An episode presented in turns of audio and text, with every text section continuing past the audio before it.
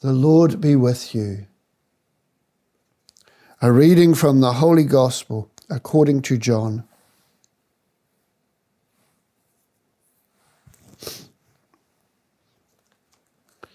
Jesus said to his disciples, Now I am going to the one who sent me. Not one of you has asked, Where are you going? Yet you are sad at heart because I have told you this. Still, I must tell you the truth.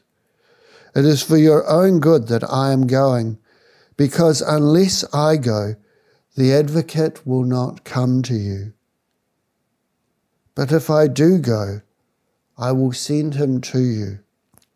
And when he comes, he will show the world how wrong it was about sin and about who was in the right and about judgment, about sin proved by their refusal to believe in me, about who was in the right proved by my going to the Father and your seeing me no more, about judgment proved by the prince of this world being already condemned.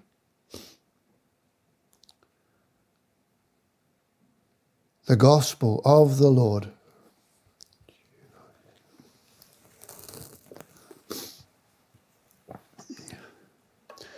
So we're back to lockdown again. Well, Paul and Silas are locked down in the innermost part of the prison where there is no light, their feet um, fastened in the stocks.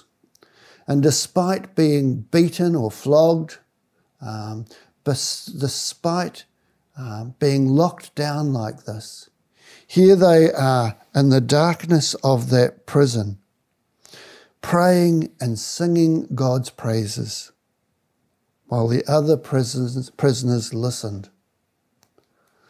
I don't know about you, but I think I'd probably be feeling sorry for myself. And that's always the challenge, isn't it? You know, that we don't feel sorry for us, that we don't turn our attention on ourselves and how our, we're feeling especially if things are going tough for us. Rather, we keep our eyes fixed on Jesus. The preface that we say each day uh, before the Eucharistic prayer always starts off it is truly right and just, our duty and our salvation at all times to acclaim you, O Lord or to it's our duty and our salvation always and everywhere to give you thanks. It's that sort of sentiment that we have from the prefaces each day.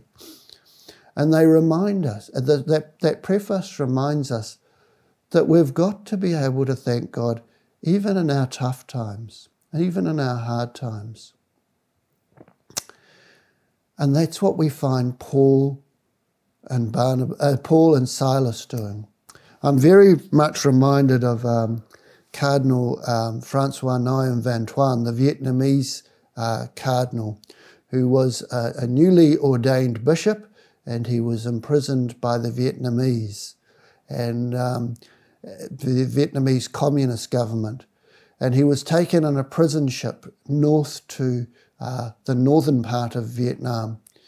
And, and he, he really felt the Lord saying to him when he was starting to to lament. You know, here am I, new bishop, I've got a diocese to look after, and here I am stuck on this prisoner ship. And he really felt the Lord saying to him, you know, um, who, who are your people? This is your cathedral. And it was this realization that his fellow inmates were his flock. He didn't need a cathedral church he was able to, in that prison ship, proclaim the gospel.